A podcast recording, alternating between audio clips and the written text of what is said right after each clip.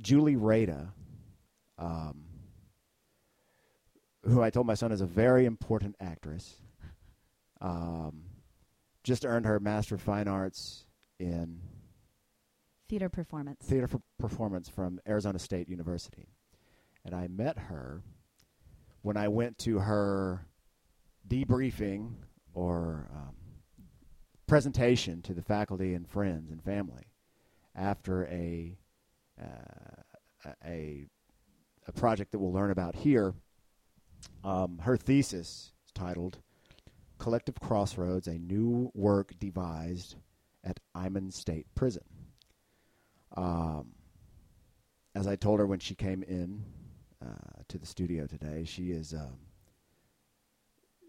a charismatic theatrical type, and I appreciate her for that. Um, she wrote in her thesis, this is a section that I thought was of relevance uh, in telling and summary. As a society, we divide and categorize human experience into simplified, constructed binaries which are meant to believe are which we are meant to believe are natural and essential. Good people, bad people, wrong, right. These kinds of binaries reinforce hegemony and shape our understanding of justice. To willfully complicate binaries is to recognize uncertainty and complexity. In regard to retributive justice in the United States, I contend that recognizing and owning uncertainty is a political act. I use my relative privilege and artistic position to question and engage binaries in the Collective Crossroads project in progress at Eyman State Prison. Influenced by Jacques Rancière's Dissensus, I reflect that in exploring binaries, I have been engaged in the making of political art whether I set out to do so deliberately or not. My position in this project has allowed me to frustrate binaries. The condition of incarceration divides the men in the prison from the rest of society and coercively assigns their time and labor. I cannot shift the fact of their legal branding or structural incarcerations. Perhaps, however, I can complicate the web of differential distribution, to which Michael Foucault refers in Discipline and Punish, through specifically and generally exploring how these men are categorized and perceived. Annotated.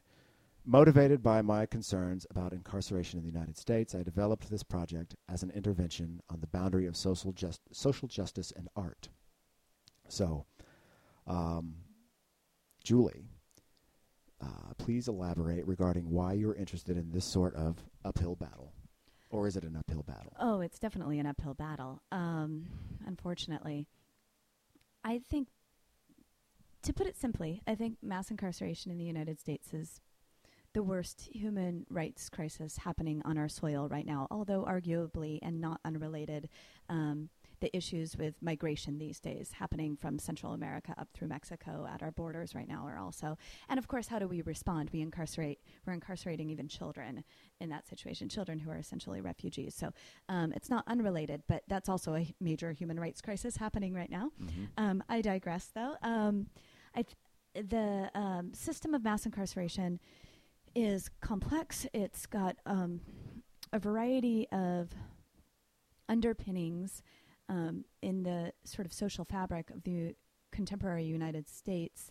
And um, so much of our paradigm is based around retribution and punishment that we have a hard time seeing beyond that. And it happens to be a system that um, disproportionately affects people of color. Um, Michelle Alexander, in her book, um, The New Jim Crow, uh, there's a quote, I'm paraphrasing, but it, she essentially says the war on drugs um, is a war leveraged against or targeted uh, targeted against black and brown bodies, and there are white people who are collateral. And um, so the system is, which she convincingly um, argues in her book, is a, essentially an evolution of um, slavery. And uh, to me, I consider this anti racist work. Um, and uh, it's it's a conversation that's difficult for people to have. We, I think we live in a very um, injured society. A lot of people have been hurt, and Um, we're not given a lot of paradigms for how to see how to set that right in any other way than punishment. Um, so, as you quoted in my thesis, um, it just seems like the smallest little inf- intervention I can make um, is better than nothing. If I had been a policymaker or a lawyer, I might be going about this differently. But I've studied theater for 25 years, so um, that's those are the tools at my disposal. Yep. Um, and you're put upon. It can be said that we're all put upon to do what we can, um, and many people don't realize that that's the only way that things can get done. And so, it is a good thing that you feel put upon because you're very effective, in my opinion, Well, thank you. I think or observe in my observation. human indifference is um, has uh, we we live in a society that is uh, loath to be inconvenienced, and it's inconvenient to think about the people who are affected by our actions, the people who are affected by our policies, things like that. If and especially when they're hidden from us, and prison and incarceration uh, fundamentally hides the people who are affected by it away from us in small rural towns and quite literally behind walls. Um, and then even upon their release, um, we have set um, enough policies in place to make people who have been incarcerated in general in most places um, lack the political will and um, the the kinds of things they might do to participate in society. Basically, they stay invisible Mm-hmm. essentially. Um, so they're they're an oppressed class. People have been incarcerated, and um, last night I went to a performance actually called "The Agony and Ecstasy of Steve Jobs," and it's about um, Apple's business practices and and in general how our electronics are made and the human lives that are affected by the um, the rampant, unregulated capitalism that drives the demand for products, Mm. and um, and the question that came up in that piece was about human indifference too. I mean, as the writer Mike Daisey uh, says in the piece, no one here thinks that being a worker in China is a day at the park Mm-hmm. um, everybody knows that there are really unsafe, um, dangerous uh, labor practices um, there in these these provinces in China that make a lot of our goods. But truly, we we don't we essentially don't care. Mm. And if we stopped um, the demand for these kinds of things, we wouldn't. Somebody would have to change something about that. But um, anyway, In terms of natural rights, right? it is a numerous class. The a, it is a large volume of the imprisoned and the formerly imprisoned. Yes. And by natural rights, Yeah. that uh, it's infra- it's enfranchisable. Yeah. So um, so they are also as an educational factor in there to inform there's a power to Yeah. be accessed. Right. Where I mean, and among demoralized people, that's how they're disenfranchised from the natural uh, ley lines of, of their own rights and power therewith. Right. You mentioned um, um, our. This is a, a sentence quote from your thesis. Sure. Our human rights are grounded in intrinsic and pre-legal rights to belonging and to place. Yeah. So that's common law. Yeah. That's natural common law. Yeah. And and and it's important that people go in behind the walls Yeah. and point that out. You know, and Yeah. it can change your life. Yeah. Um, Well, and as I say, I mean, it's a can sad, change one's life. it's a it's a Or a sad thing people. to say that um, when treating someone with respect, dignity, when recognizing someone's humanity is a radical act, which I think that I, I was su- surprised and saddened to discover that just simply saying, How are you? or apologizing to someone when I messed up or something, when I was inside, um, the folks there had not been treated with that level of regard except by other prisoners. Yeah.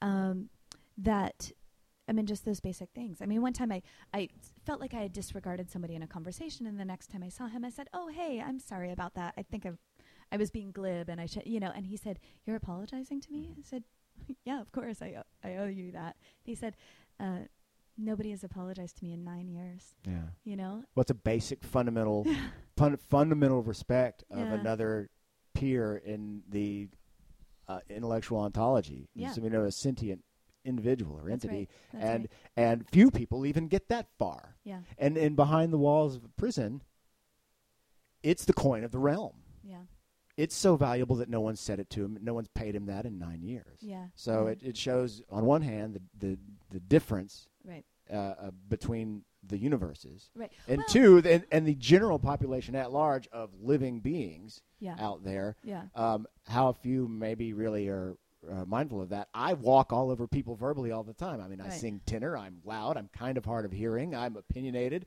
and all I'm trying to do is be. I'm like a barking dog. I don't mean anything, but that barking dog gets shot. Right, No, I don't mean any offense, but people are in, trained to that. That's right. kind of otherwise. And you mentioned j- the prison ontology or the ontology or ontological prisons in the philosophical world. Yeah, And you mentioned that you dreamed that you were in prison at one point. In your Oh. thesis, I when I was a child, I when I was in day school, I drew a picture of, and I don't know why, mm-hmm. I drew a picture of me behind bars in jail, yeah. and and my teachers thought that is the oddest thing, and I think that goes to show how how prevalent it is as an idea, Yeah, that's as as part of the yeah, cogito yeah, and part of the historical precedent of humanity that's correct. that prison is unavoidable even to little children who've never even heard of it and don't know what it is. Although I would I would argue that it's not to humanity. I think that it's it's specific to our culture and specific, um, particularly Mhm. since the 1970s, um, when we started this sort of race to mass incarcerate. And, And it's glamorized um, in the media. oh well, certainly uh, that that maybe is another conversation. But um, the, uh, Alan Gomez, who's a professor I've worked with, he's in the School of Social Transformation at ASU, and he um, one of his uh, sort of primary theses is how the prison, uh, the ideology of the prison affects our daily lives. It affects um, education. It affects our interpersonal relationships. It affects our uh, relationship to ourselves Mhm. and our, and um, as you say, I think children understand at a young age how to police one another and punish one another, um, because that is what we un- it's our paradigm. It's what we under- it's what we see. Whereas there are other cultures and other systems that may have a way of setting things right or restoring um, the balance i- in a way that doesn't necessarily um, cost people their humanity in the way that we're doing right now. And it people might say it generates bad karma, but what it really does is it becomes part of the Dhamma.